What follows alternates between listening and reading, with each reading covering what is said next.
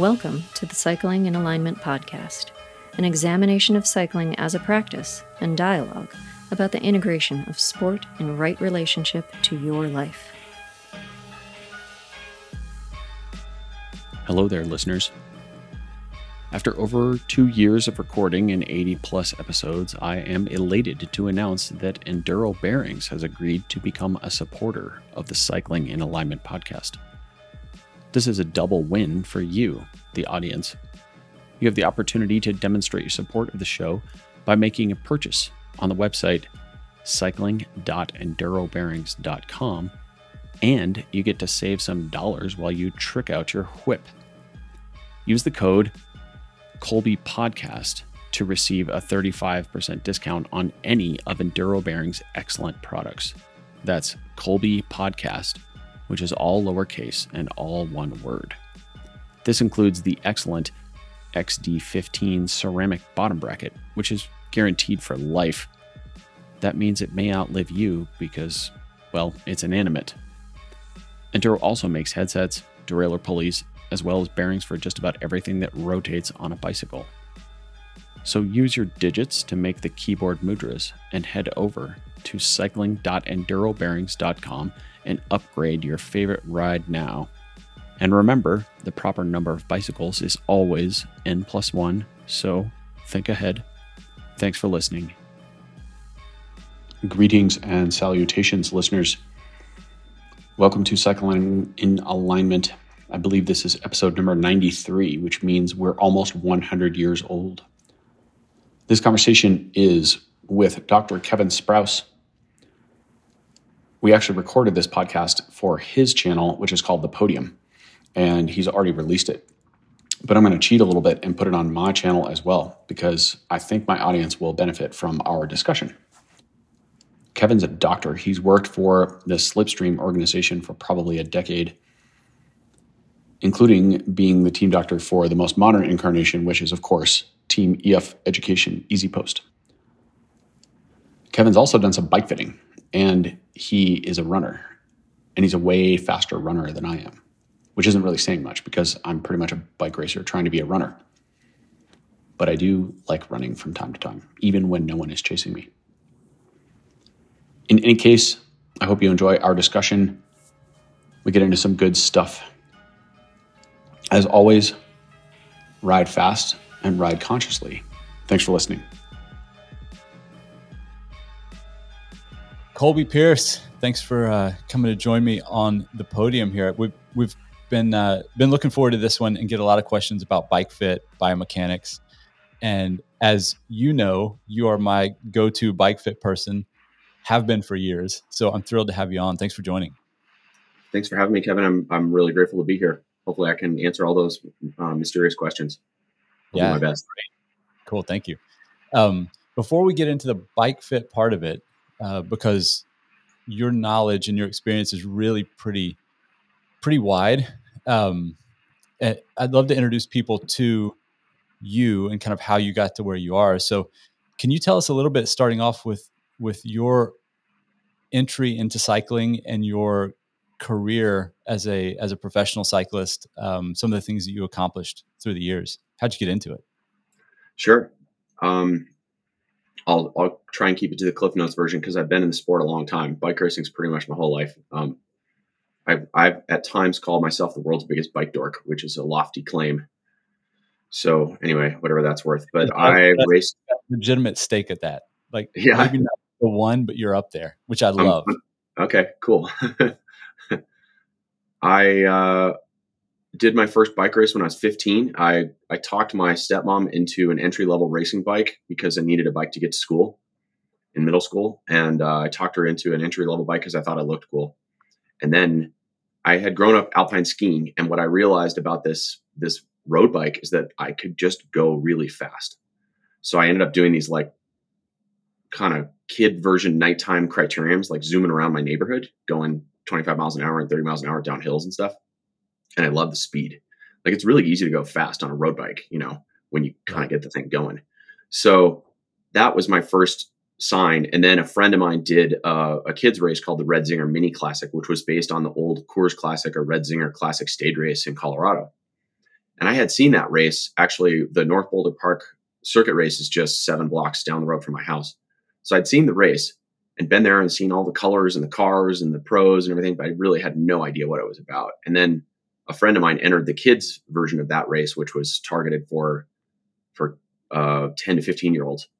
And I saw him race one summer and said, that looks really cool. I'm going to do that next summer. So I, you know, air quotes trained for that for the next year, which meant getting lost and bonking and getting chased by dogs for most of the spring. And then I showed up to the first day of the Red Zinger uh, race, the mini classic, and did my first criterium. And nothing special happened in terms of results. Uh, I think I finished in the middle of the group and probably never even broke away or anything, but I felt like I got struck by lightning. It was like, this is it. I'm a bike racer. I found my calling. So did all the things. Uh, wasn't amazingly good at bike racing for a long time. Took a lot of lumps, uh, but was definitely high on the perseverance score. Just kind of kept plugging along. Uh, finally won a few medals at the national level in time trial and started to win some races on the track.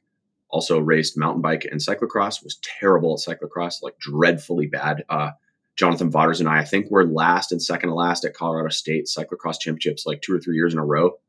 We All right. So who was last and who was second to last? Uh, oh man, you're testing my memory now. I don't know. I I might have beaten him in that, but let's go with that. Yeah, we'll go with that. I mean, literally, he showed up on a mountain bike with like tennis shoes and flat pedals, and I was I had a cyclocross bike, so my bike probably weighed 12 pounds less than his, so that was the advantage. But both of us were just like dragging our bikes up hills and stuff. It was pretty com pretty good comedy. So then eventually I made it to the point where I could um, call myself a pro, which is a relative term. That meant I had a pro license. It didn't mean I was actually making a living racing my bike.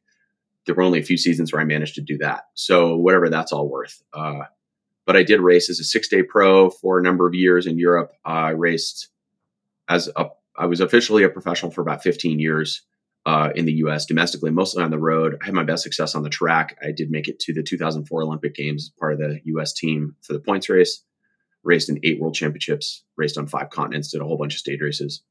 Had a lot of great adventures, learned a lot of things, uh, ate a lot of dirt, you know, um, crashing in gutters and whatnot. So, yeah. And then I decided to become a bike fitter in around, I think it was 2012. I'd have to look at my calendar to be 100% sure. So, coming up on a decade, I trained with Steve Hogg in Australia.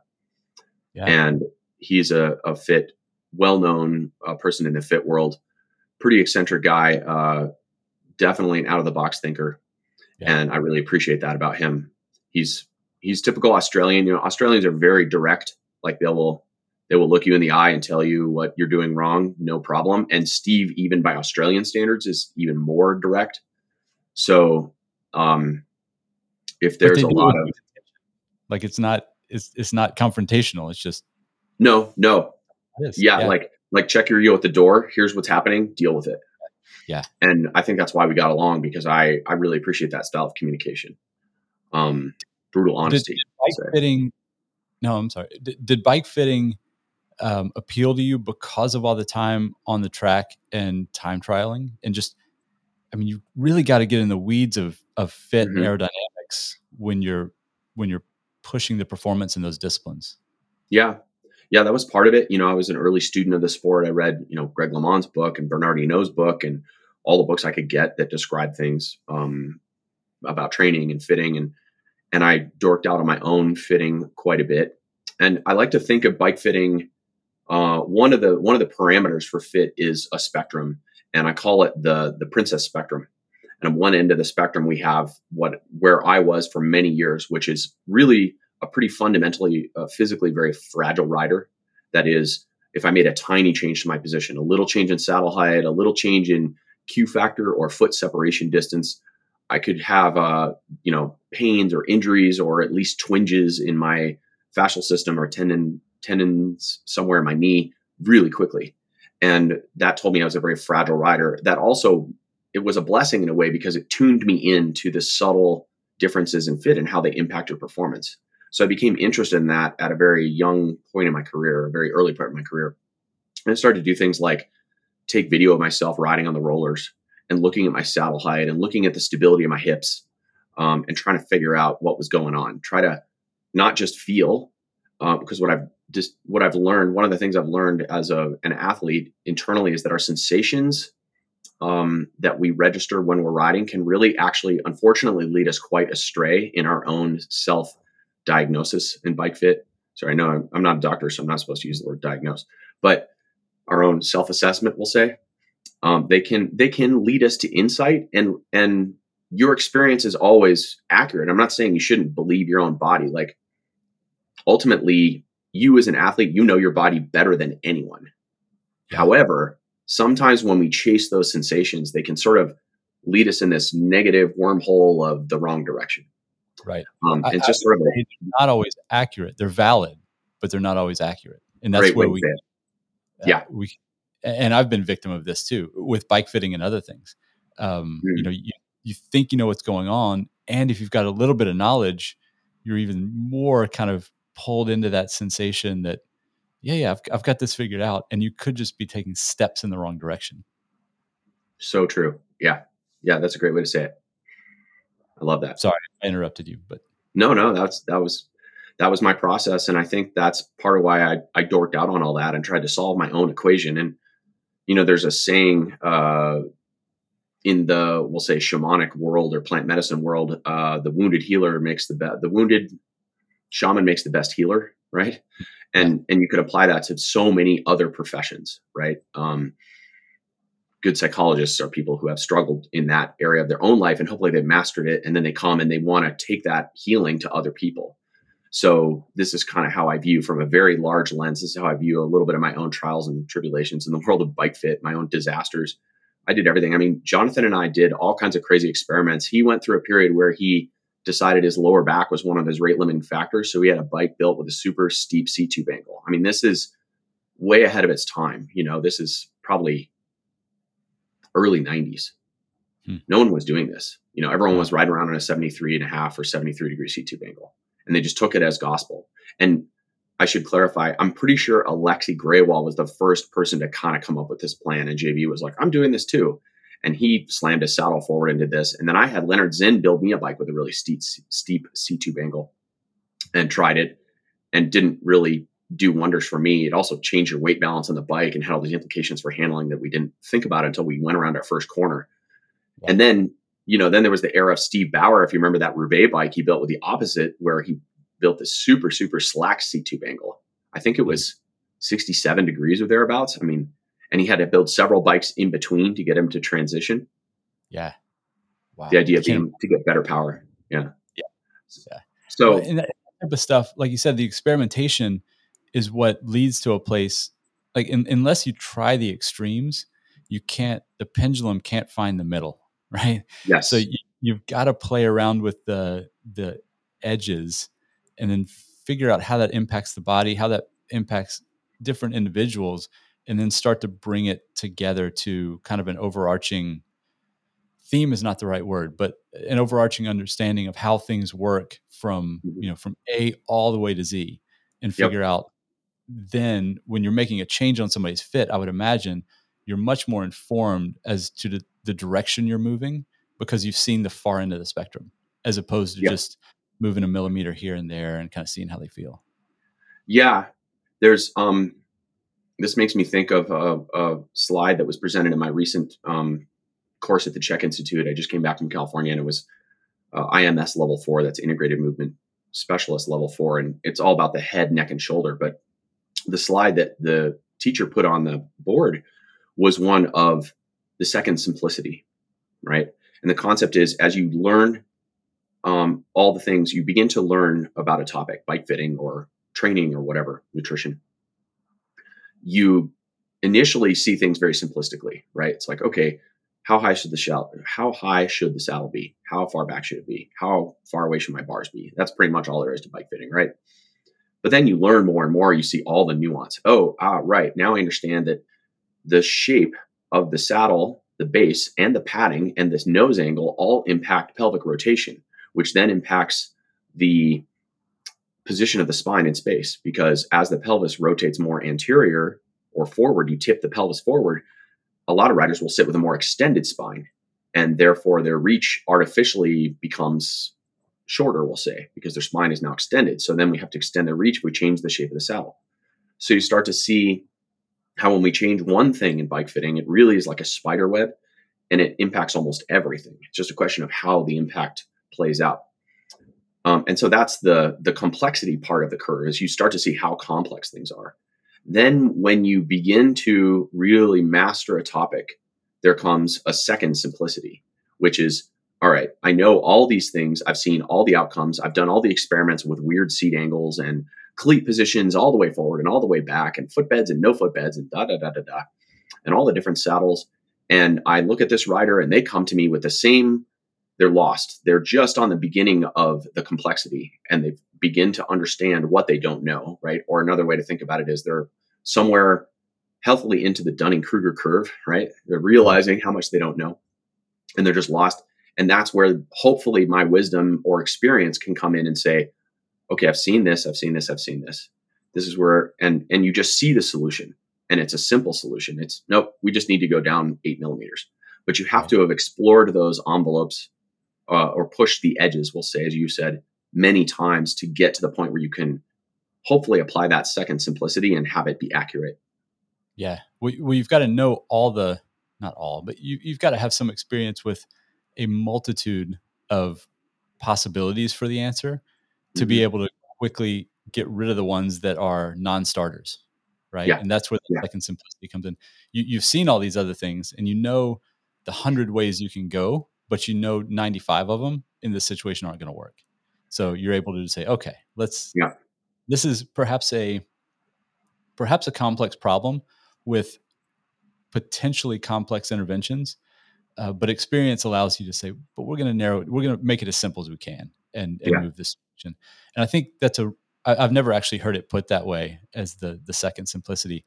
Um, but it's it's a I really appreciate the term. I, I see it in medicine too, and you know they say you never in medicine you never feel as ill prepared as about the second year in practice. The first year you come out, you know, I I'd done a, a, good residency. I was chief resident. Everybody patting you on the back, saying, "Oh, you're great at this." You go through fellowship, and again, everybody's like, "Oh man, what a great fellow! You've done a fantastic job with this." You get out, and you think you just know it all.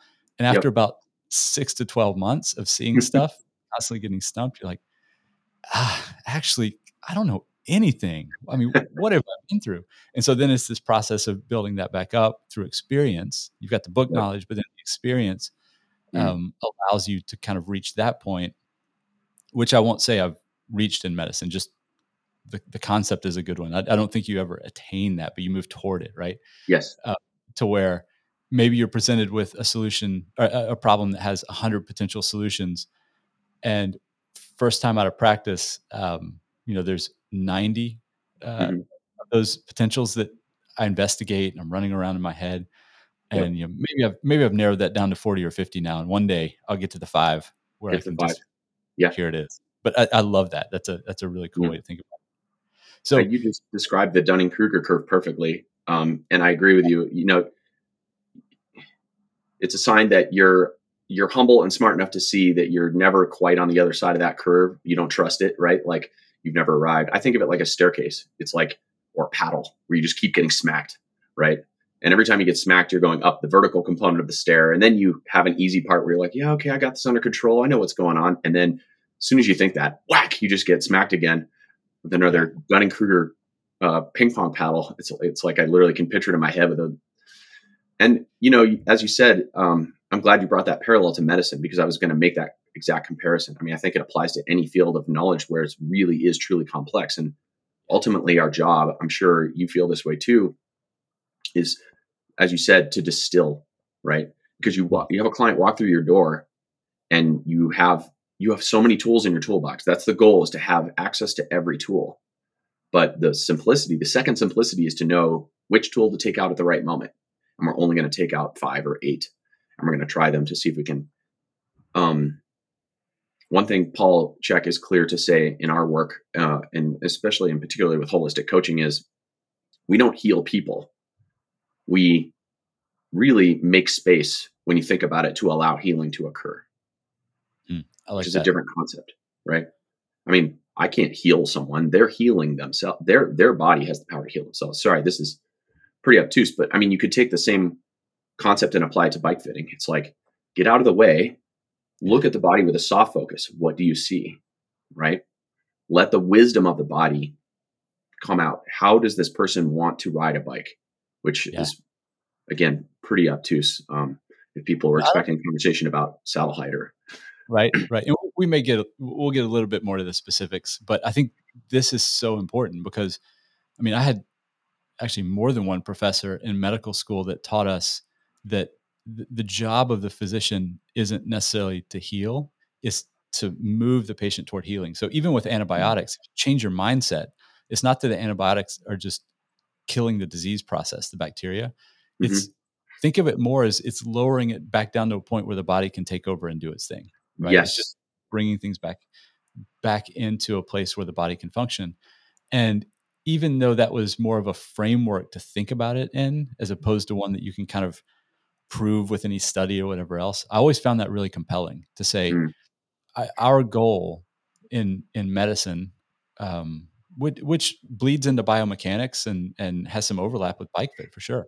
Um, the goal is really to to set the person up to succeed in what it is they want to do based on their own idiosyncrasies both mm. biomechanical, physiologic, uh, psychologic, all those things. Yep.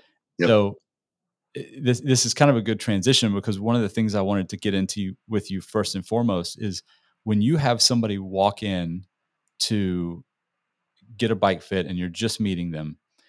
I'm curious whether your uh, kind of initial evaluation is on the bike, or do you take some time away from that and kind of get to see uh, how mm. they move, what they're working with?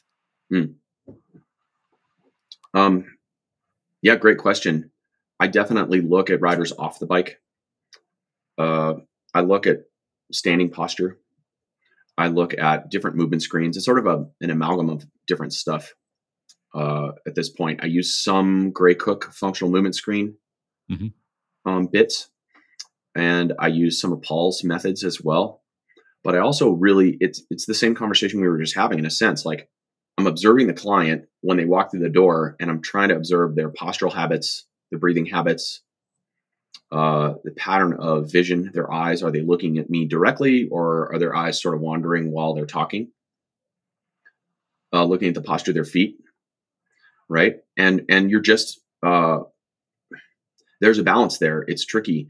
Um, I often have this conversation with my wife because what we're doing is really trying to both use the left brain and check off our, our list of things that we notice, our observing list, our, our linear mind, but I'm also feeling, which is more right brain. I'm feeling what's happening with the client. Where are their limits? And I'm trying to feel the feeling comes into the distillation of what tools are going to be effective and actually move the needle for them versus what's just going to be an hour of fluff. Mm-hmm.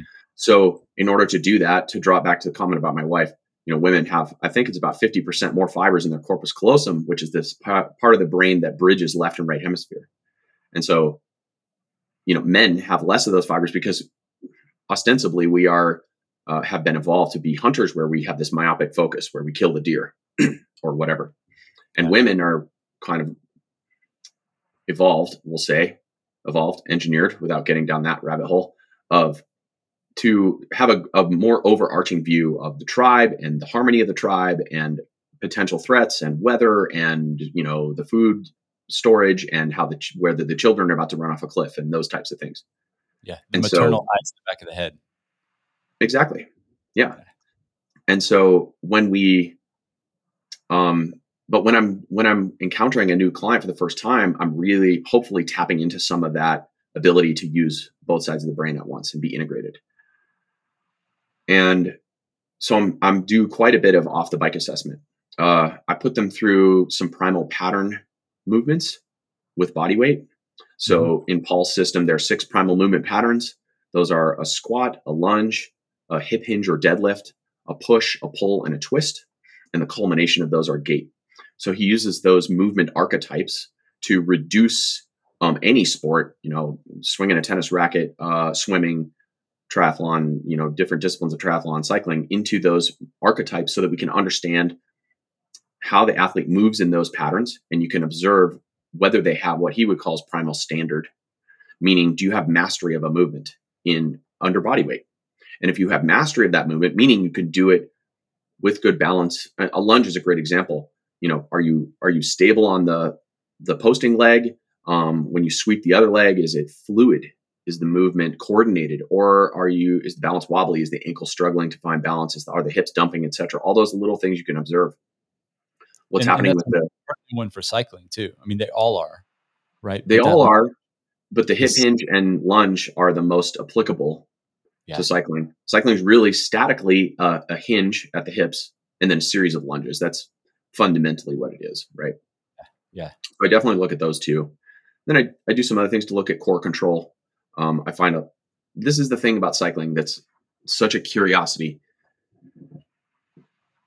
Cycling is a sport that requires lower limb a high level of lower limb conditioning of prime mover muscles in the sagittal plane. Right? I'll translate this into English for a moment just so everybody's on the same page. But it downregulates stability of the ankle and foot. It downregulates stability of the core. It causes challenge with the pelvic floor and it disconnects the system of the spinal engine, which is rotation. So, what does all that mean? A bunch of big words, blah, blah, blah. Okay. So, prime movers in the sagittal plane. What does that mean? It means that we move only in the the sagittal plane is the plane of movement when you run or walk, right? And it, the prime movers on that plane are glutes, quads, hamstrings, and calves for the lower for the leg, Yeah. right? With the lower limb, we'll say. front to back, if you were to drop a, a plate of glass through a person such that it went through their nose and their spine, right? Yep. Front of the chest, back of the chest. uh, Yep. Right on that, that Mhm. line there. that line yeah parallel to that line right exactly and and so but the problem is that since we're using a rigid lever at the bottom of that chain meaning specifically a cycling shoe with a stiffness factor of 11 out of 10 or whatever they put on the bottom of the soles these days. Mhm. i consider this type of lever to be fundamentally it's a prosthetic device and all prosthetic devices weaken the body right? Easy example let's pretend you uh, for a thought experiment let's let's imagine you get a minor fender bender you get whiplash go to the doctor he says oh man you need to wear a neck brace for six weeks. So you wear your neck brace and you take it off are your neck muscles weaker or stronger afterwards they're they're weaker right They're weaker. In fact, in fact, where I did residency, there was a guy who came in to the hospital every day, sometimes twice, to the emergency room. Lovable guy who had Mhm. been neck collar for years before I got there, and probably still wearing one. And if you took it off, his his head just fell Wow. to the side. like a baby up. like Yeah. a baby yeah And obviously, he had he had some psychiatric issues and all. As pleasant as he could be, he'd come in for a sandwich. He'd sign into the ER, take an ambulance to get a sandwich at lunchtime. Wow. Um, but what you describe is is not just a thought experiment. I can think of someone in particular who did just this, and you could Yeah. see just the the terrible downstream effect from it. yeah that's that's highly problematic and we just you know like i said uh, head neck and shoulder was the topic of my last class and we studied atlas subluxations and i can only imagine you know as it turns out the position of the atlas which is basically your first vertebra just below your skull it's like a donut shape crudely speaking just about every nerve in the body passes through that hole so when that thing's out of whack all kinds of weird stuff happens right For sure. so uh anyway so Sorry, I derailed you. We were talking about any prosthetic being a weakening. Uh, Thank you, thank you. Yes. So so we we put our foot in this carbon fiber flipper, right? Is what I call it. Our cycling shoes, and sometimes we even have an orthotic in there with a rigid arch. You know, people want everything to be uncompromising, and, I, and again, this is the the wounded uh, cyclist makes the best teacher later on down the road. To to paraphrase, because I rode in Bonds for many years. In fact, I'm still riding in them, and for many years I rode in a carbon fiber footbed that is completely unyielding with this massive arch and this heel cup and you know support under all the things and what that does is it weakens your foot and ankle so every time we ride our bikes in cycling shoes we are people like to use the word strong because we throw that word around as vernacular and cycling that guy's so strong she's so strong i hate to say it but there's really a misnomer um, really cyclists aren't strong they're durable right? Mm, That's that's what cycling is. It's a sport of repeatability and durability, right? Thousands of repetitions. So okay, so so we're durable. We can use the word strong just for for the sake of discussion. So a rider makes their legs stronger, we'll say, in that sagittal plane, the men specifically the muscles of the prime movers, but below that point, around the ankle and foot, all the muscles that draw up the arch, all the muscles that stabilize the foot under load, um, keep it from excessively pronating or supinating. The foot is locked in the shoe, and it's really the more rigid that system is, the less it's allowed to pronate and supinate, which are natural functions of gait, which is the most primal form of movement we have and the most one of the most significant for sure if not arguably the most significant uh, it's our entire survival mechanism and strategy um, is based on gait and the fact that we evolved to go from quadruped to biped. So we cut off that part of it right? So so cycling what i'm saying is every time you ride your bike you create a further delta in the strength of those systems. And just like any chain the weak link is the one that breaks so when I put people into a lunge and I ask them to do it barefoot, it's very common for me to see cyclists with really unstable feet and ankles. And I mean, Kevin, you'll know this. Like this, I, I like to draw this into a conversation of, of bigger than the sphere of sport and talk about global health, holistic health, long-term health, health span, not just lifespan, but health span. So Yeah. how does grandma die? How does grandpa die? Frequently, they're cruising out in the morning to get their paper they trip on a step. They don't have the stability in the foot ankle complex to keep them on balance. They're lacking the reactivity of the feet to to catch themselves.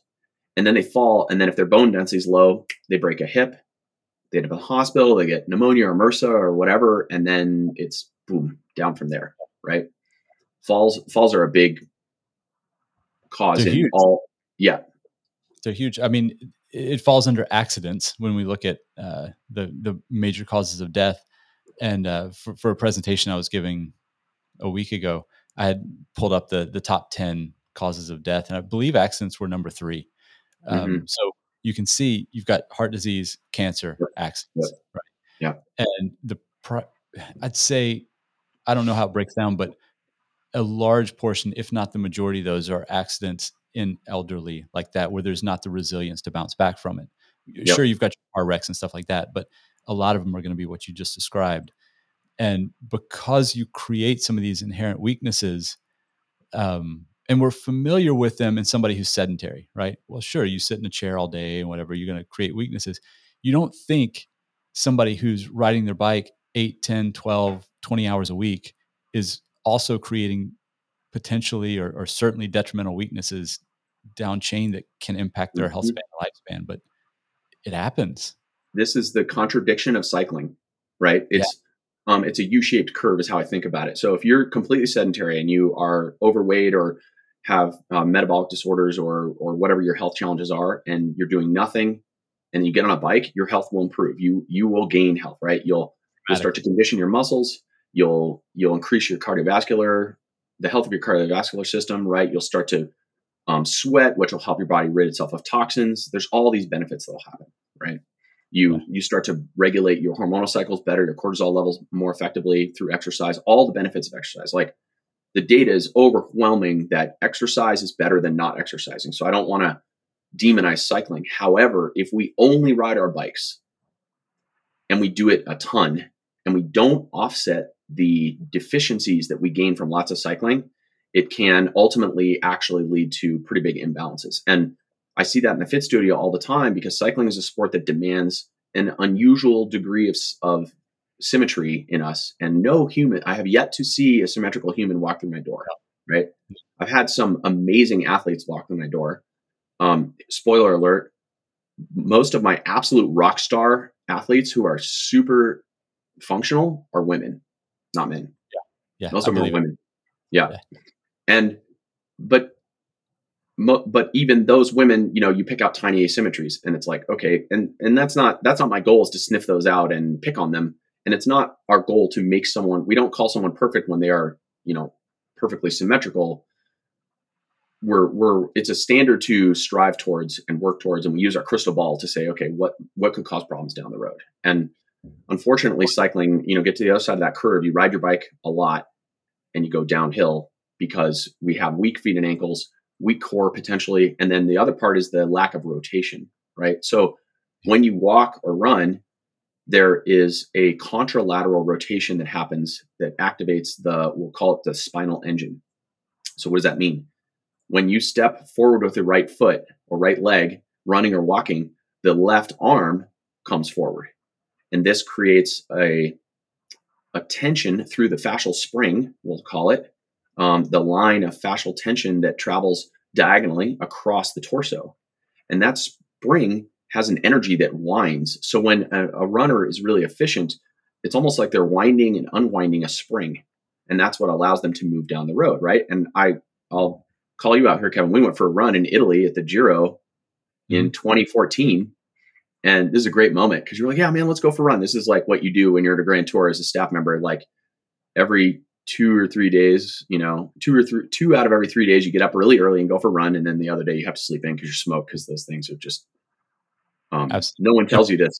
We roomed a lot together at, uh, we roomed, at yeah, a number yeah. of these. So yeah, we were, we were running partners a few times. So we went for a run. This is, I got to tell a story and we, we like going and I'm like, oh, cool. I'm keeping on with Kevin because I know you're a big runner. And also Kevin, like, no, like you have legs that are probably nine inches longer than mine. So you got some stride length advantage. But I remember running, going, okay, I'm this is cool. I'm, I'm keeping up with Kevin. And after about 20 minutes, you're like, okay, well, my warm up's done now. I'm going to actually run. and then you just went, whoosh. and within 1K, you were like, I couldn't even see you anymore. I was like, oh, that's what a real runner can do. I'm still a bike racer. This is this is funny. Well, had we been on bikes, it, I wouldn't have even kept up on your warm up. So sometimes I had to flex a little bit. I used to actually love to do that to Robbie Hunter. Um, yeah, Robbie was was known as like the angriest man in cycling. I love I love Robbie, but the, he's got a temper, right? Robbie's got um, a temper. We'd go out running, and I'd just kind of slowly, slowly bring up the pace until he couldn't talk anymore, and then I'd just take off. And he'd just wheel him behind me. Yeah, half wheel him to death, and then drop him. Nice. Yeah. no, but you're right. And if you've ever seen, eh, you're probably like me. If I go, we've got a couple places in town where everybody goes to to run and ride, and like just you know, it's it's set up for people to do these things.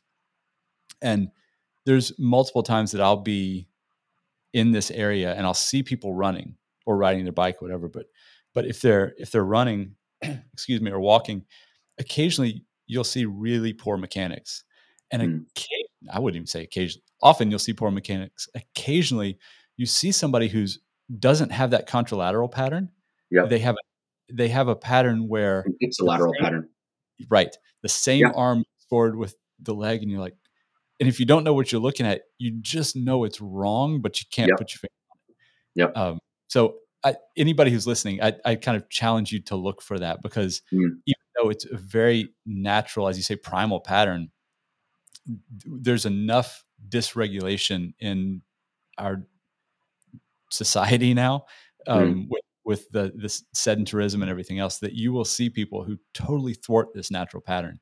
Yeah. And it's just everyone will look at them and be like, something's not right there. Now you'll be able to look and kind of. It's like the definition on. of pornography versus fine art. You know, you're like, exactly, yeah. I can't tell you what it is, but I know it when I see it. Right? Yes, senator. Um, yes. This so this is a problem with cycling because it disconnects that natural rhythm of that contralateral movement pattern, and that rotation, because the butt's on a saddle.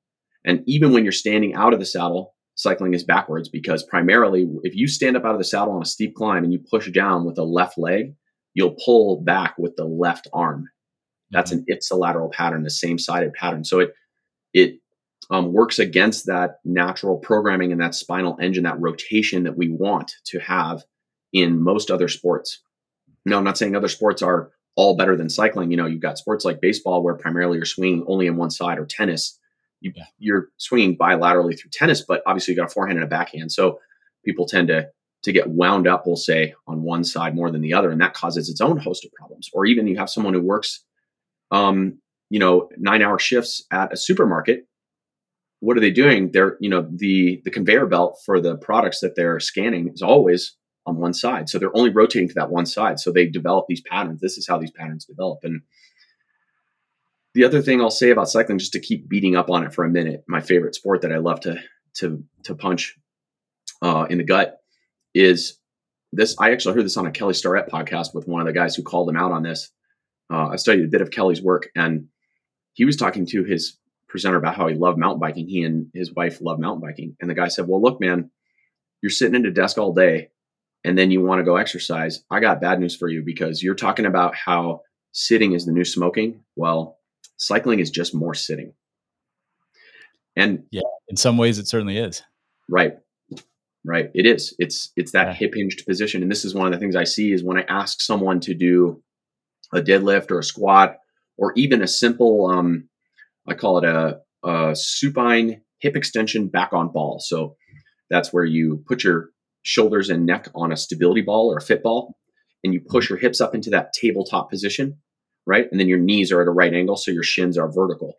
And I ask people to push their hips all the way up into that tabletop position. Frequently, cyclists think they are all, all the way neutral, but their hips are still in flexion because we're kind of stuck in hip flexion, meaning you're always, your torso is always coming forward a little bit, right? And anyway, that's a, that's a function of lots of sitting, lots of hip well, flexion. If you walk around a, a grand tour, um, yeah, and catch the, catch riders not in their cycling shoes. If they're in their cycling shoes, they're going to walk kind of. I mean, you, like you walk. Right? Yeah. But say say you're at dinner and there's a buffet. Um, eighty percent or more of them will stand there with flexion in their hips, you know, yeah. rolled shoulders. Like it's it's a very it's a very obvious posture, and it's not all of them. Some have mm. um, very purposefully, I think, address that. Um, you have to be purposeful to offset that. I think. Yeah. yeah. Uh, one that comes to mind is somebody you work with, Nathan Haas, who mm-hmm. looks he, good posture, looks like an athlete, right? Um, yeah. And I know it's purposeful in his case. So um, yeah, Nathan, we'll give a little this shout is, out for, for yeah, posture. Yeah, Nathan. Um, keep it up, buddy. Yeah. So I I did a podcast recently on upper cross syndrome, right?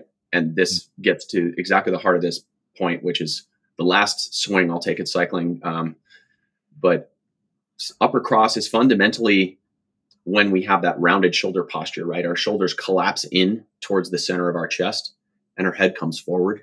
And mm-hmm. um, I used to call it Ichabod crane posture until I actually Googled Ichabod crane and then I realized that was completely wrong. I think really what I'm thinking of more is something like Ebenezer Scrooge posture, right? Or when your spine starts to look like a human question mark. That's how I describe it, right? So the head is forward and the shoulders are very rounded and the upper back is slumped forward. And this is a depression of the first rib angle. So your first rib is the rib that's just under your collarbones. And there's a natural angle it should have relative to the horizon. And when you reduce that rib angle, it, it the entire rib cage dumps forward, right? And you get this collapse on the front side of the chest and a lengthening on the back side of your spine.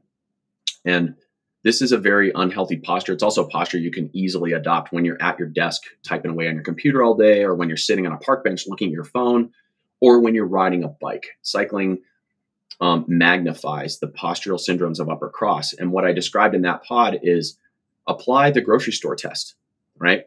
So walk around the grocery store and see if you can spot the cyclist.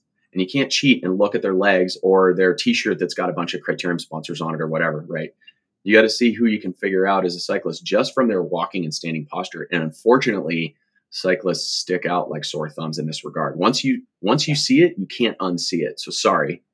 Um, yeah. You know, it's like me asking you not to think about a pink elephant. You can't do it, right? Once I say right. it, it just appears. So you're going to see upper cross everywhere if you listen to this pod and, and you're thinking about it the next time you're in this in the line at the store. Um, not just in cyclists, in a lot of people. Yeah. But well, and I think the important thing is to see if you see it in yourself. And obviously it's harder to see in yourself, right? But but the yeah. idea is not that you've got to look in the mirror and all, but do you feel yourself falling into that? And that position is even sometimes glorified within cycling. You know, we'll for a time trial, we, we try to get the shoulders narrow, sometimes even yes. tape them narrow, right? Yes. And forward and the head forward. And yes. it can be adaptive for a very certain uh, goal but that doesn't mean it's a worthwhile posture across the board. Well, right. So this goes into the concept of um, being aerodynamic on a bike is nothing short of an act of contortionism, straight up. It, it just yeah. is, right? And but also the concept that uh, we can make choices that are in alignment with our global health. And we think of this, I think of this as train tracks, right? So you're on one track and you're making a, a, a choice, whether it's diet or um, to stretch or do yoga or lift weights or ride a bike or whatever. these are choices we make that support our overall health. And then on the parallel track, we have choices that support our performance in sport, right? And at times in our lives and where we are, depending on how much money we make to ride a bike, right? Or what our goals are, how impending our, our season goal is, for example, most of the time those choices should ideally be parallel or even convergent, meaning if you're going to make a choice that's good for your overall health, it also supports your athletic pursuits. Mm-hmm. However, um, if you're making enough money as a world tour level cyclist to support your family and put your kids through college, you can be justified, at least in the short term, at making some choices that would take those train tracks in a di- divergent way. Meaning, yeah, I know this isn't the best thing for my overall health, but I'm making 500,000 euros a year. So I'm going to do it. And then I'll deal with the consequences when I'm 35 or 40 and I retire or whatever. Yeah. And one of those is learning to ride in a time trial position where you're sucking your shoulders up into your earlobes, into your auditory meatus. Love that term, otherwise known as your ear hole. And you know, you're you're basically fostering upper cross syndrome on the bike to be aerodynamic. Uh, the this part I struggle with is when amateur riders do this for you know the love of sport. I have no problem with them doing that during the sport, but I I also preach or welcome people to learn that the best way for them to guard their holistic health, for all the reasons we've been talking about, is to include appropriate exercises off the bike to offset those um, postural that postural training that you're incurring on the bike or you're putting yourself through on the bike. Yeah. Yeah. Yeah. I would say even at a professional level, um, having those guys do training that offsets it, you know, in, in, a simple way, I've, I've been a big fan of our riders running in the off season maybe Absolutely. even during, during, the season for some of them, right? When it Absolutely. makes sense to do so. Because yeah. it goes back to that idea. You're getting some rotational um, mm-hmm. movement. You're strengthening the foot. Like yes. all the things that cycling weekends, running can serve to improve. And that's the same for any sport. Like you were pointing out, you, you look at the limitations of the sport and then you look at how you can mitigate those by Im- improving the, the overall mechanics of the athlete and you make a better athlete you make a more yeah. resilient athlete, you make yes. a higher performing athlete. And so, uh, you know, I kind of wonder, and this is getting way off topic, but you start to see some of the guys that are really excelling in cycling right now, um, who come from a cyclocross background or background outside of cycling mm-hmm. that is non-traditional for for world tour rider. Mm-hmm. Um, a lot of them are a little a little beefier than the the traditional Grand Tour rider, which isn't saying much, right? Um, right. But they've got some muscle tone. They've got some upper body muscle they carry, mm-hmm. um, and they're just part of their success is not just their one time performance; it's the resilience to be able to come back and do it over and over and over again. And I think I don't know for sure because everybody's individual, but I, I, would suspect that this plays a decent role in that success. Um, yeah, I mean, look at our our poster child for that has got to be Mike Woods, right? Mm-hmm. He came from a running background. He was a very successful runner. Um, if I remember correctly, he ran a sub four minute mile at one point, which is yeah. pretty elite, right? Uh, yeah. And then jumped onto the World Tour at, at a pretty late age uh, by World Tour standards. I think he was 27 or 28 when he got his first contract, if I'm not mistaken. And he's right. had you know tremendous success at that level. But I I read um, I think it was an Instagram post from him not too long ago, and he was talking about running, and he had a photo of him running through some muddy collegiate race uh, a million years ago. And he said, I, you know, I'm missing running right now. The last run I got out for was on my rest day during one of the Grand Tours he had done. I think it might have been the Giro. I can't, I, I don't recall which one it was. But there's a great example of someone who's actually living what you're talking about. Um, he's he's running on his rest day during Grand Tour to bring his body into better balance. He goes out for a run, and yeah. I mean, this is unheard of in some circles of cycling even today. And I'm quite certain that there were soigneurs and mechanics and directors who saw him leave the hotel and went, "What is wrong with this guy?" You know, there's still of that belief because there's definitely a a very old school belief that running is the antithesis of cycling and that it'll ruin your legs and you know stay off your feet at all costs and and I understand that line of thought but I would approach it from a different lens and that's one of bringing the body into balance which kind of brings us back to our conversation about the directive of or the philosophy of, of medicine and bike fit you know, when you're stepping out of the way and allowing healing to happen, really what we're trying to do is bring the body to a level of homeostasis, right? We're trying to find, let the body find balance because it wants to find balance. Yeah. Right. Let me, let me follow that line, but switch a little bit talking about injury um, or mm-hmm. working with someone who's injured. So if somebody comes in to, for a bike fit and they're coming in with an injury that they want to address, mitigate, be more comfortable on the bike, um, versus someone who comes in and says, "I just want to be fast. I ride 15 yep. hours a week." How how do you navigate those as a fitter? Because as we've mm-hmm. kind of talked about, there's a lot of overlap here on kind of you know the the biomechanics of addressing the biomechanics of an injured person versus someone looking to perform better. Um, but sometimes the goals are slightly different. I'm just curious, uh, yep. psychologically or from the framework you use, is there a difference in how you address them, or is it fairly mm. similar? Yeah, there's a difference because you know ultimately, if someone comes to me with an injury, um, you want to you want to move the dial and help them. Uh, so the it, that's sort of the rate limiting factor. That's where everything's funneled to. So you have to address that issue and really work towards trying to fact find and figure out what tools you can offer them to help them with that injury. The tricky part comes in kind of navigating the client's belief system about what bike fit is for. Uh, a lot of times, if someone comes in, for example, with a knee problem or low back pain, and what they are imagining sometimes is that you're going to tweak their bike fit and then that pain will vanish.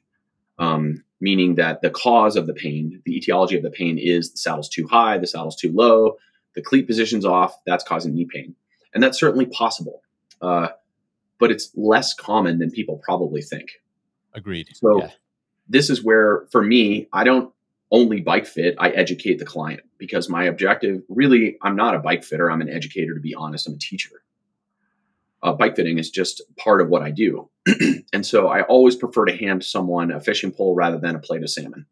And I'm happy to share a meal with someone, but for me, there's much more gratification in empowering clients to help solve their own problems and dig deeper, right? Giving them the tools. So if someone's injured, the conversation becomes okay, how much of this is a result of the bike fit and how much of this is a result of other factors that play a role, right?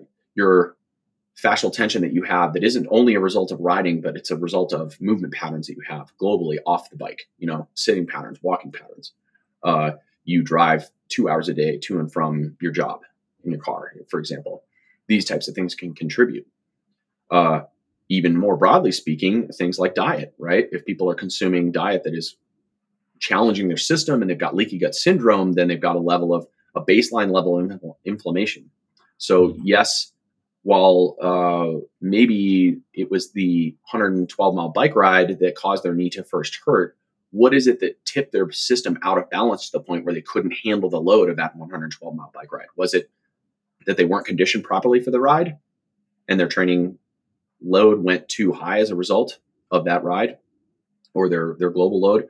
Or is it also, uh, or is a contributing factor that the diet's been so poor or their sleep habits are really poor and they're not healing? They're not able to handle the training load they're putting themselves under. So very quickly, my conversation can go to a very broad scope. And then we have to bring it back and narrow it down and say, all right, how do we help you on the day? And then my job is to assess, okay, is your cleat position actually contributing to this knee injury or not? And is your saddle height contributing to this knee injury or not? Uh, do we need to change your foot pedal interface, right, with wedging your footbeds or things like that?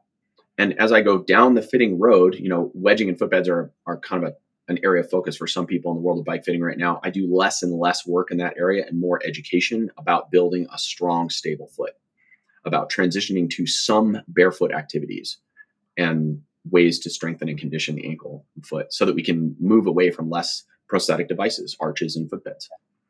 Do you ever use things like that? So I used to do some bike fitting. Um, I don't do it anymore uh, really enjoyed it. And one of the things I would do with patients is I would use things like that where I have the same mentality. I don't, I don't want somebody just shimmed until they're comfortable. You know, I don't mm-hmm. want someone just finding a place that is going to meet them where they are until they develop more weakness and we've got to shim further and further and further. Yep. I would actually look at it almost like a splint. So I would use those things with the idea that it was a temporary way to address something mm-hmm. while they did something off the bike, and then we would remove them, maybe even yeah. in right. Is yeah. is that? Would you agree with that, or am I wrong in my thinking there? Um, I would agree. It could be useful in certain situations. The hard part is interpreting. You know when you want to to use that temporary measure to help bring a client into balance, right, or restore their their um, their function on the bike, and what the timeline is on because presumably with that prescription or that recommendation, sorry, I don't diagnose or prescribe.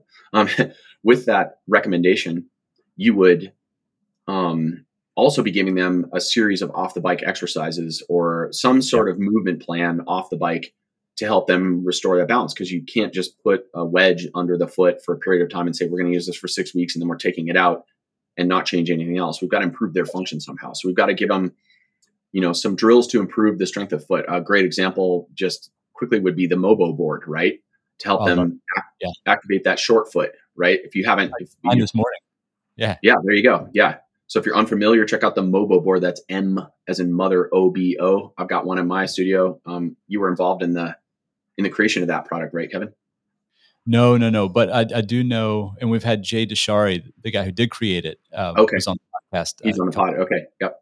Yeah. Great tool. I, I, love to just put people on it just to watch their faces when you change the axis of rotation and they go, "Oh wow, I'm terrible at this one, and I'm pretty good at this one." Yeah. Great. So what does that tell us, right? Always information. Put that in your pocket. But I so I think it could be useful to give someone those sort of temporary measures to get them into balance. But the other part of that is you have to have an ongoing treatment plan with your client or ongoing a plan to see them on a regular basis. And that's not always possible for me because I have people yeah. fly in from out of state quite frequently.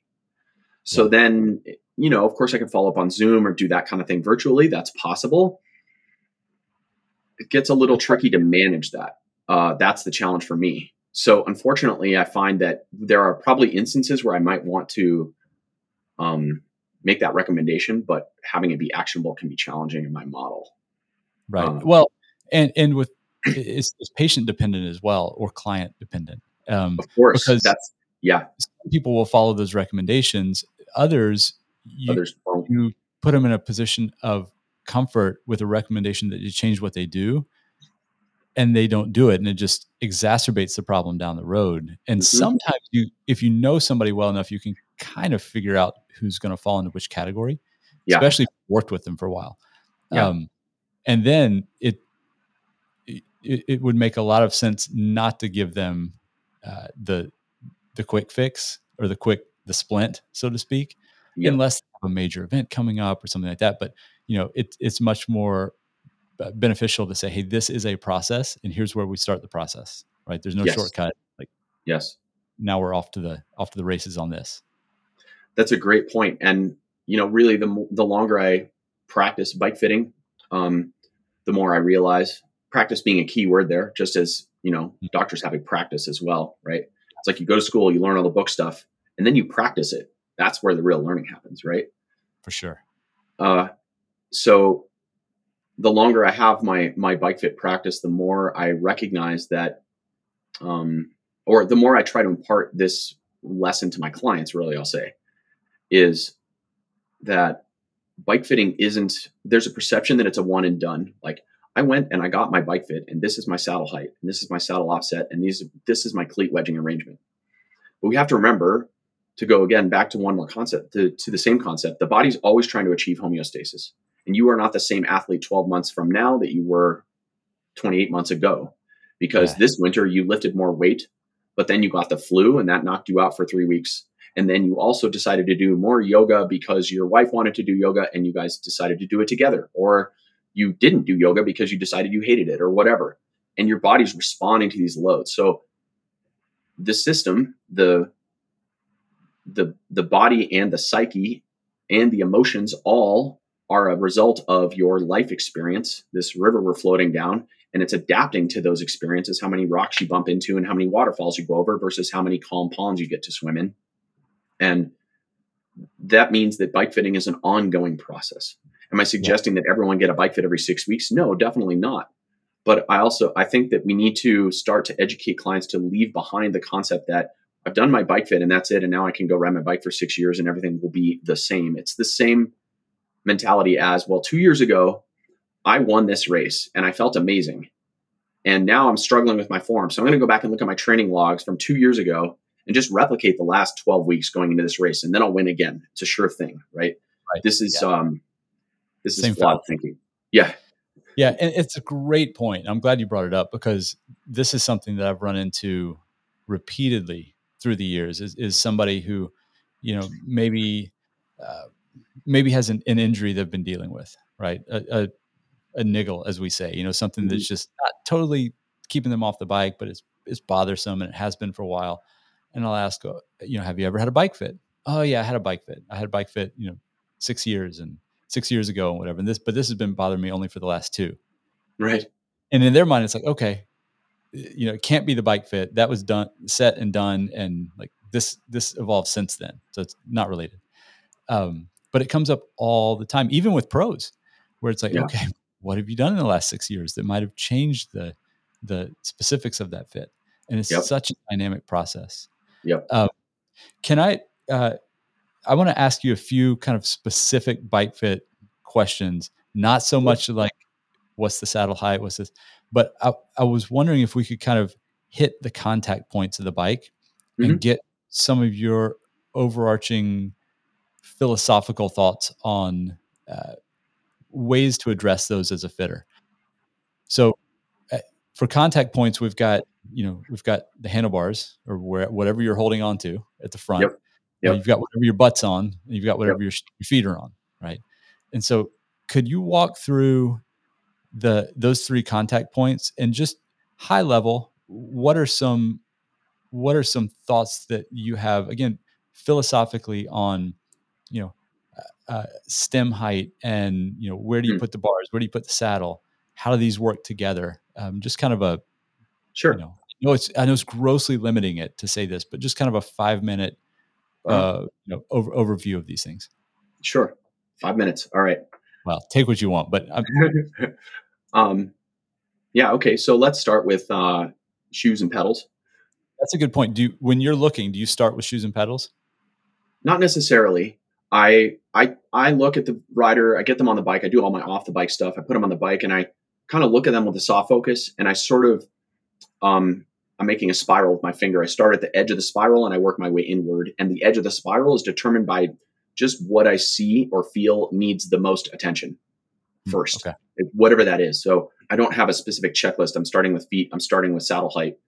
I just look and say, ooh, what is the rate limiting factor here? And it could be the rider's stance width. It could be that they're not sit, they're not rotating the pelvis uh, forward enough because the saddle is in the wrong place.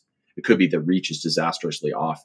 And the reason I do it that way is because, as I mentioned earlier, when you change one thing in bike fit, you kind of impact everything. So I start with the biggest rate limiting factor first, or the biggest um, thing that grabs my attention first.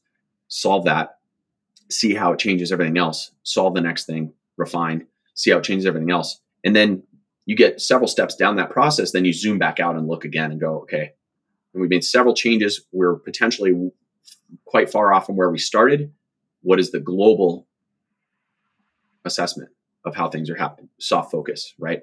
Uh, just like you're riding a criterium, you you zoom out, you you see, you look at nothing but see everything, right? Yeah. yeah. Um, so, which is another way to go from left brain to right brain, really, is what it comes down to. sure So, with feet and pedals, um, overarching principles. Well, one, I find that I have a high degree of people who complain of foot pain, and most of the time it's because the feet are too narrow in the forefoot. The shoes are too narrow in the forefoot for their Yeah. feet. and crank Sure. down like tight they, really tight. yeah and and that is also related to if someone has poor ankle strength and stability and poor core strength then their foot is moving in the shoe these micro movements on every pedal stroke and they over tighten the shoes and then they get circulation problems. So if you're over tightening your shoes it can be a symptom of another um, problem. But it could also just be that your your shoe fit sucks. Yeah. uh, so that's a thing. Generally speaking i really i try to educate people about having strong well conditioned feet and ankles and i'm always thinking about using the foot as a tripod right? So that's the first fifth and calcaneus or Another way to do it is look at the sole of your foot and put your fingers under the base of the big toe, the ball of the foot, right? The base of the, the pinky toe, and then the center of the heel. That triangle should be like a tripod with even weight distribution on all three of those points. And most people, when they stand, they do not have even distribution of that, of that, um, those three points. So when you train the foot to be able to distribute load like that when you're pushing down, then you can help eliminate hot spots and you've got a stable ankle. So that's how I think about it. I also prefer shoes that have a very forgiving upper in general.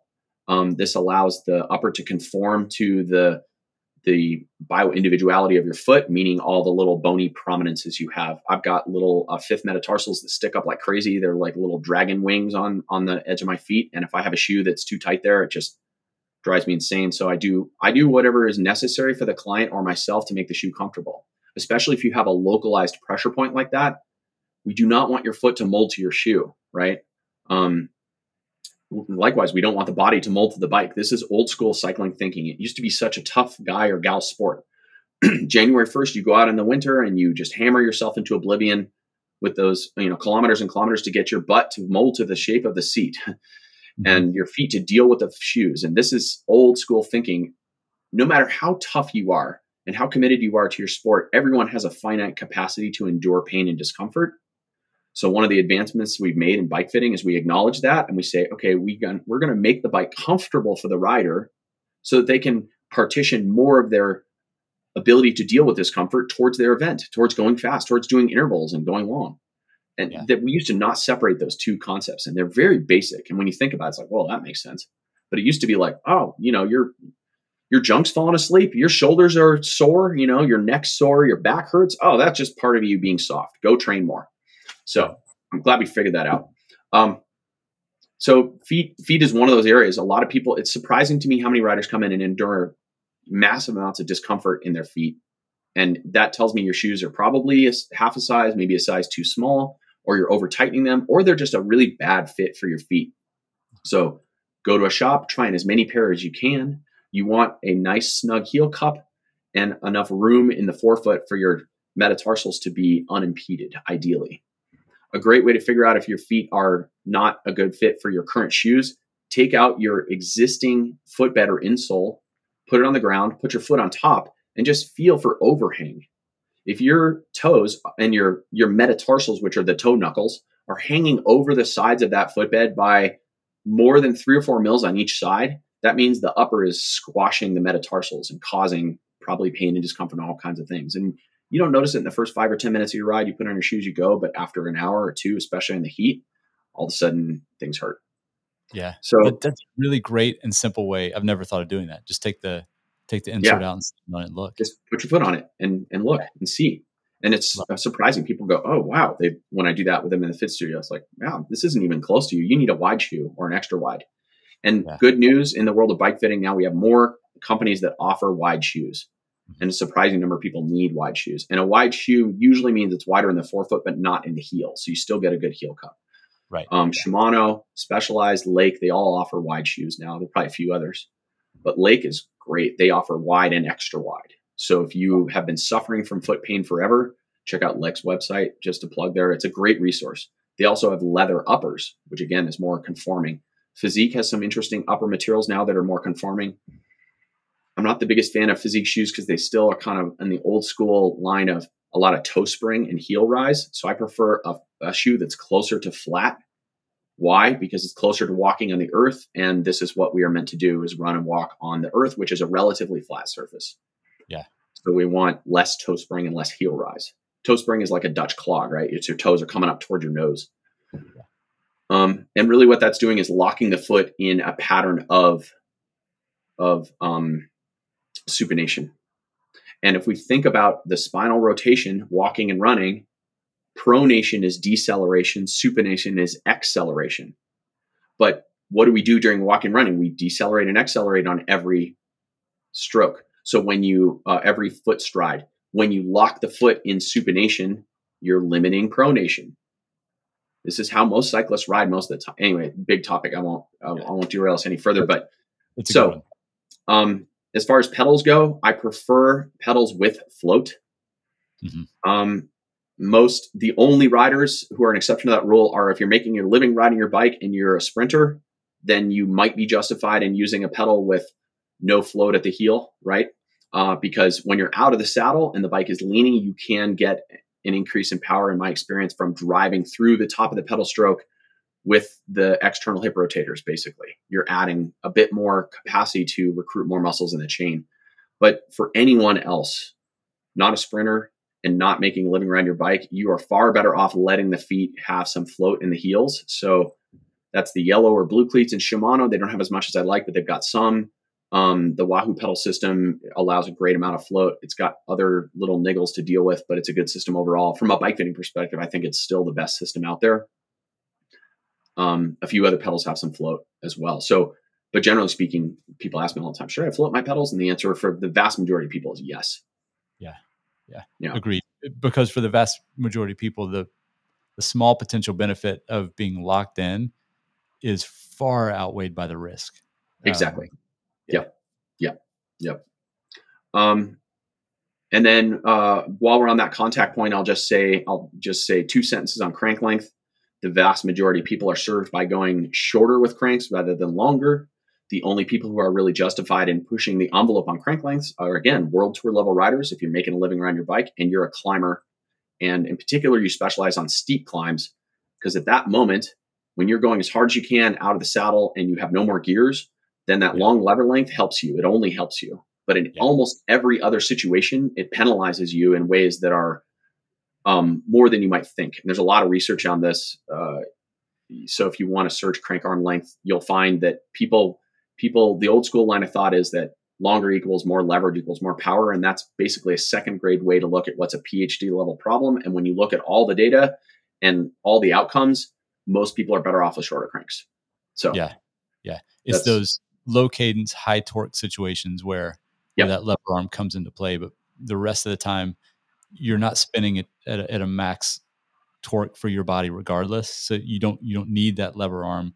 The right. downside work uh, the downside is the work necessary to move it, um, yep. which can just create all sorts of, of issues, both physiologically and mechanically. Yes, yeah. exactly. Yeah, good point. I'm glad you brought that up. Um, moving on to saddles, I would say we've also made huge steps forward in saddle technology in the last several years. Um, the advent of saddles with a cutout that allows for relief of perineal pressure is massive. So really, you're changing the paradigm of supporting the body weight on the perineum, which is soft tissue. Doesn't matter if you're a guy or a gal, same problem. Only women, I would argue, are ice skating uphill a little more than men in terms of finding a good fit for a bicycle. Sorry, ladies, it's just uh, it's really challenging.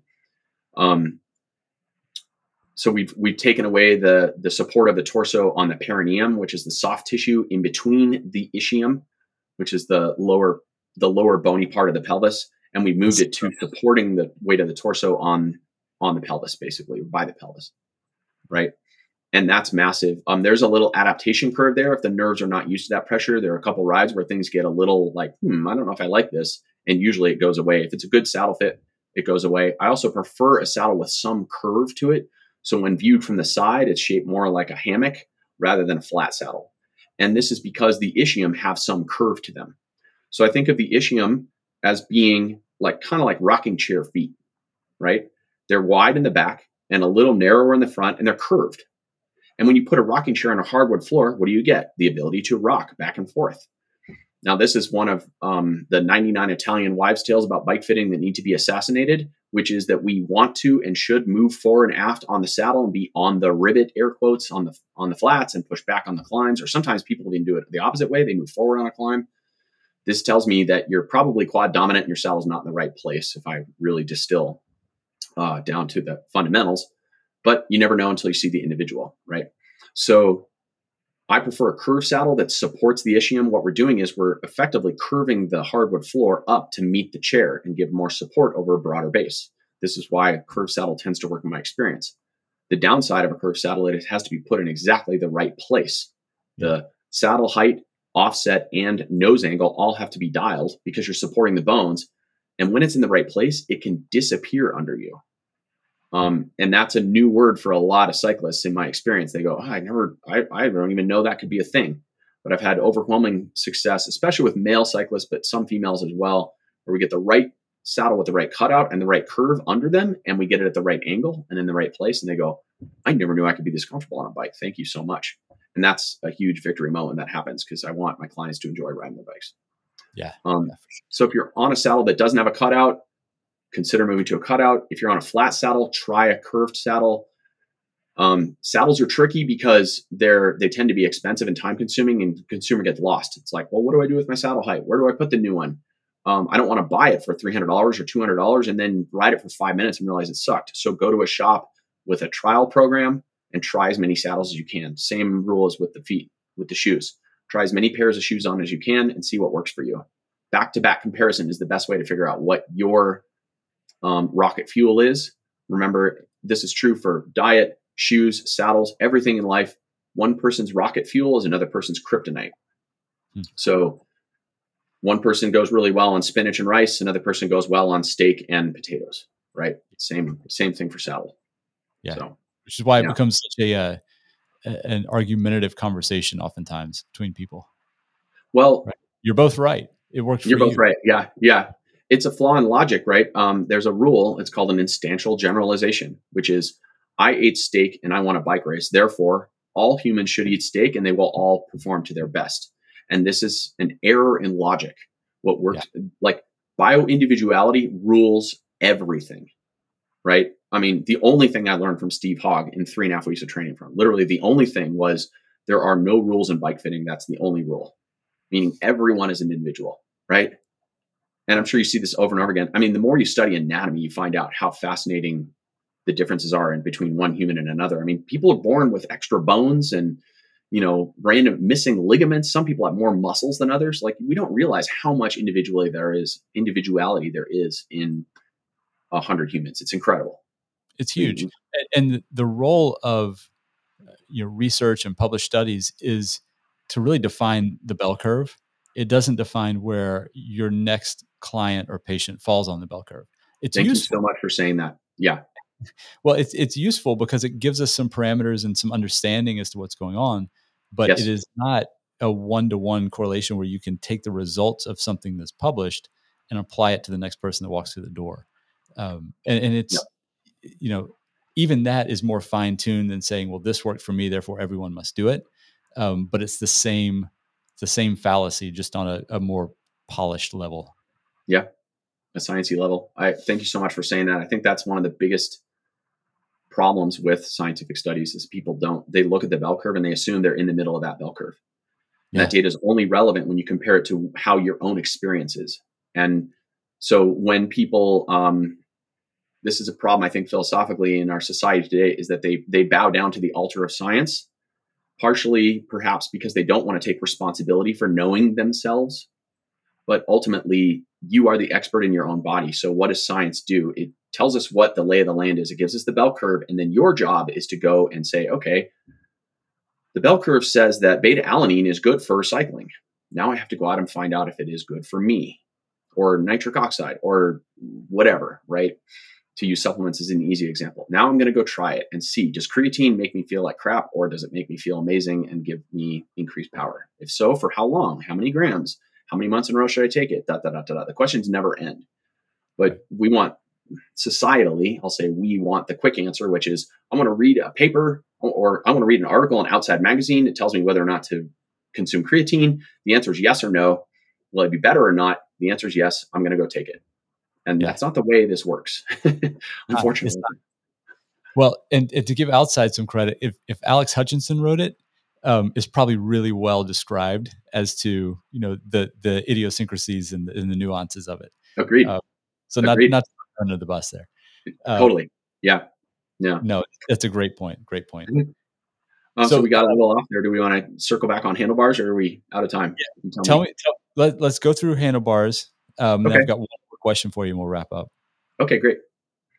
So, um, as far as handlebars go, you know, we can we'll sort of narrow it down to road and or gravel because that's probably the majority of the listeners, I would guess. Yeah. Um, mountain bike handlebars are a different ball of wax, and track is you know track's track. so everybody's riding 33 centimeter wide handlebars on the track right now, so does not apply. because they all assume that they're going to be more aero, which which actually is part of the conversation, right?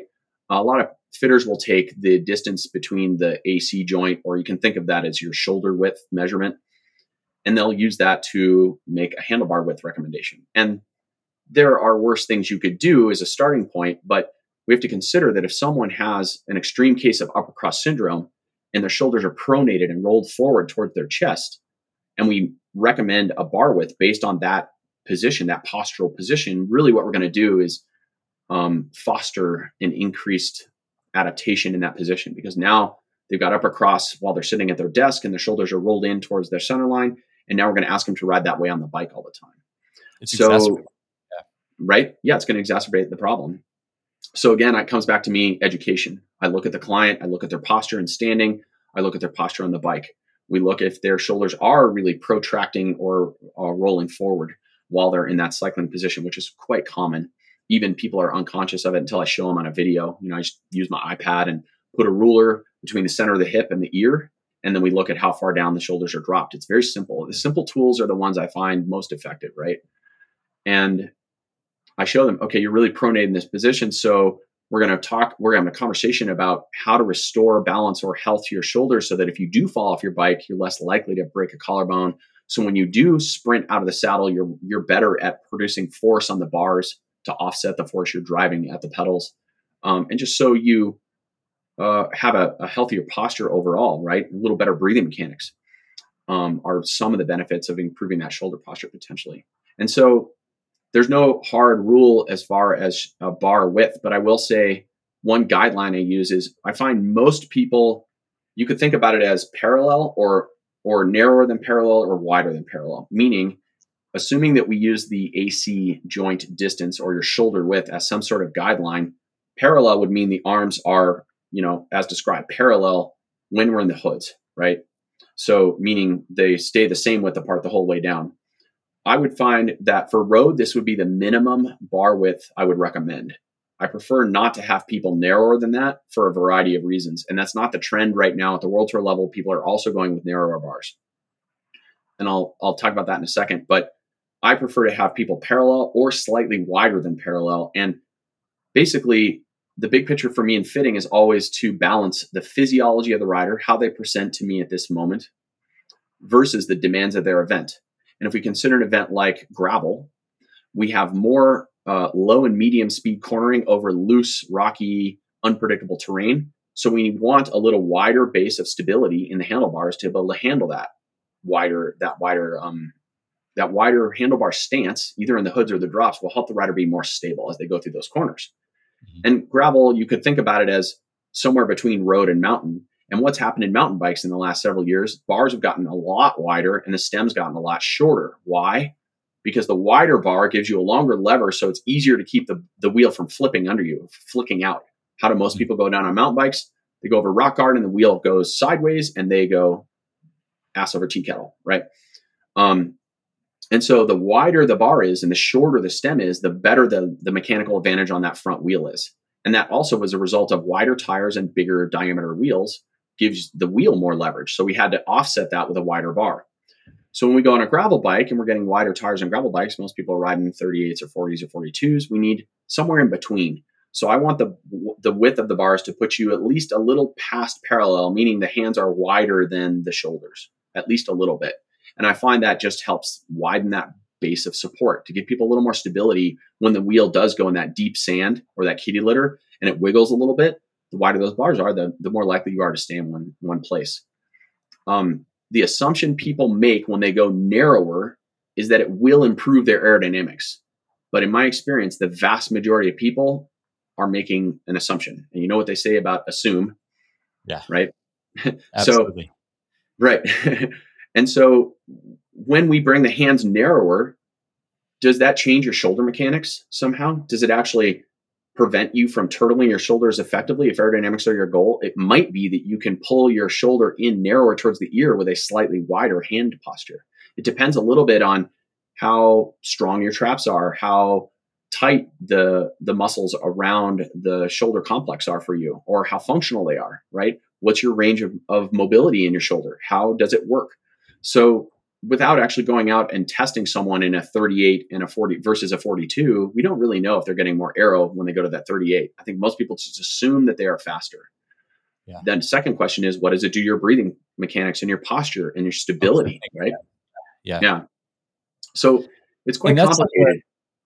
I, I, don't know. We may have talked about this in the past, but I, only a few times have I done this. But um, put someone in different positions, uh, looking at their aerodynamics, their, their performance characteristics of their fit, and then put them at a, a given load on a trainer and yeah. look at lactate measurements and see what the cost is because you may be giving up some physiologic uh, performance for the sake of aerodynamic performance uh, and everybody's kind of familiar with that concept at a certain point you can look really good on a bike but you can't yep. push it right you can't right. you can't go anywhere right. Um, do you ever do any kind of measuring in, in that regard i don't um, and here's why there's several big black holes in that equation for me that i can't get my head wrapped around so right. and i would agree is, it's not perfect that's why i yeah, done it yeah it's definitely not perfect so okay one is we're what we're measuring is uh, let's take lactate and CDA as hard values, right? Mm-hmm. So let's say a rider comes in with a given road position, or let's use time trial. That's an easy example. They come in with a given TT position, and the bars are so high, uh, X high, and then we say, okay, well, we think you're going to be a little faster if we lower your bars, or maybe we narrow your arm pads, right? That's a common one too. Make it a little narrower, but we don't know. So let's assume for a moment that we have access to aero data that can ver- validate this. Now that's a big ball of wax or data hole. Um, you've either got to go to a wind tunnel or you've got to have one of these. There are a few devices you can mount on your handlebars now that measure live CDA, but they are all an astronomical pain to use. I've played with them a bit and they're not easy. They're not user friendly. It's a complex little device. Or you can do like ERO testing on the velodrome, right? And that's that's not a bad solution. You, you just go do laps and they put a device called a WASP on and they look at live data and they figure out so we can now compare the narrow um, arm cup position versus the wide, and we have some CDA data. And we say, okay, the narrow one is actually faster, um, and it's faster by this amount. Cool. Now we're going to put you on the trainer, and we're going to look at your lactate values. Well, here's the problem I have with that: is if the rider's been riding for three years with a wider arm cup pattern, and now we put them in the narrower cup pattern, we might see uh, we would expect to see a little bit higher lactate values because they're not adapted to that position. So now you're looking into your crystal ball and asking, what type of adaptation curve do we have? Is it only a minor bump in lactate or is it quite significant? Or uh, a better example in that case would be lowering the bars because you can see either you know power goes down or lactate goes up or power to heart rate relationship changes. Mm-hmm. But there's we're not answering the question of adaptation, right? If I ask the athlete to train in that position for three months or six months, would their lactate levels eventually settle to where they were in the previous position, in which case we'd met a net gain? Or would they just sort of constantly run into this barrier where they just cannot make the same amount of power in that lower position? And the only way to know that is by having them go through that trial.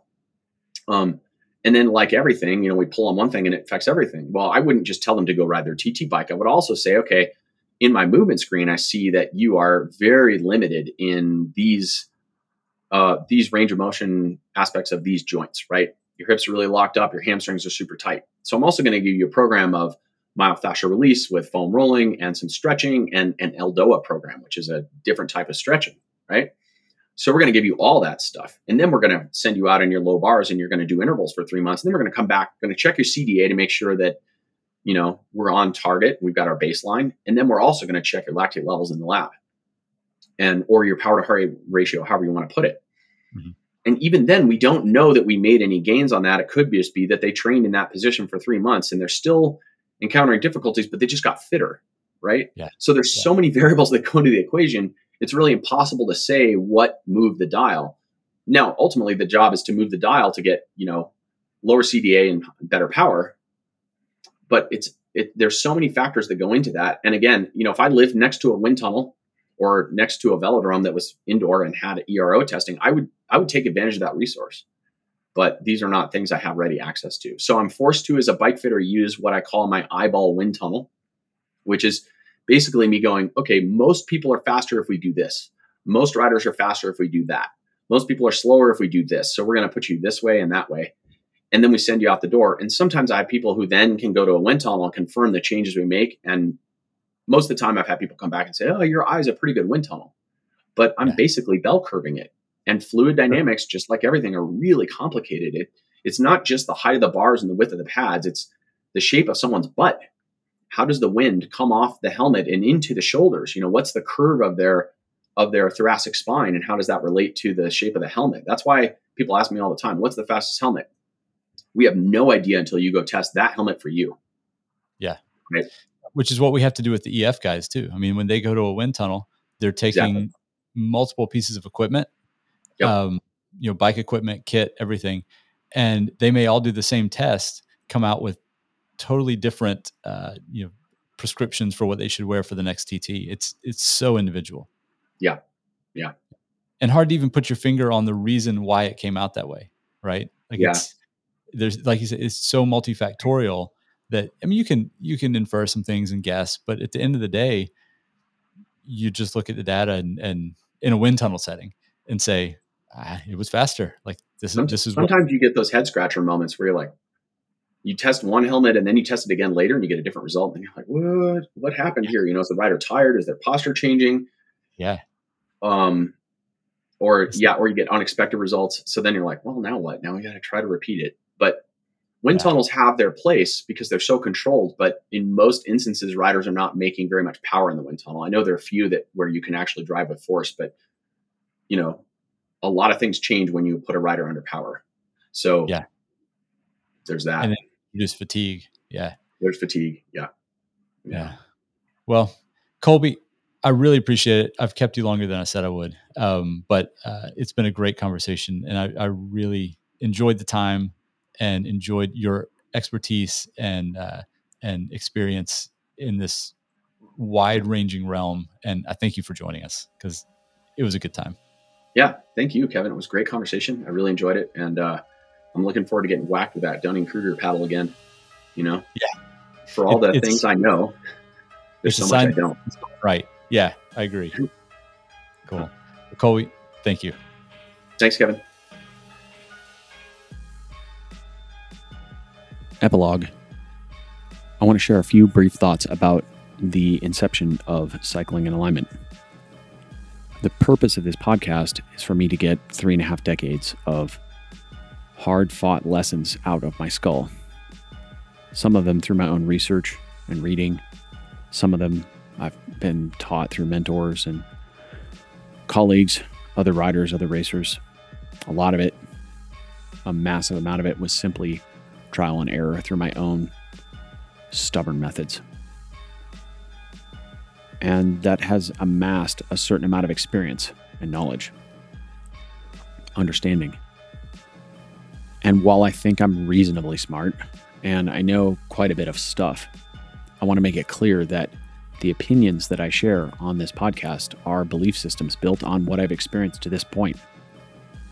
And some of those opinions are pretty strong but they are also loosely held. That is to say, that if I learn more about a topic and have a greater level of clarity or understanding, then my old belief systems will be abandoned and I will now operate under that newfound knowledge. So I'm not here to tell people all the things that I know. I'm here to explain what I've learned to this point and there's a big difference. Also, that is the intent when I discuss things on the pod with guests is to learn from them and have a discourse. Because if we can't have a discourse as adults, then we've lost one of the basic tenets of modern society. Even if we disagree, we ought to be able to, in most cases, shake hands and walk away. Because after all, this is sport we're talking about. And while sport is training for life, it's nothing to get too upset over. The purpose of the podcast is to help me help other people, and specifically to help them actualize their highest potential by illuminating a path that enables alignment with their truth, their intent, and their coherence. That's really the end goal. So I'm grateful for your listening. My intent is also not, to be clear, to gain an audience or become popular or gain social status in any way. I don't care about that stuff. That said, if you feel an episode that you have heard will help someone you know, please share it with them. That helps us reach the end goal, which is to help more people. Thank you for listening. I'm grateful for your time and attention. Blessings.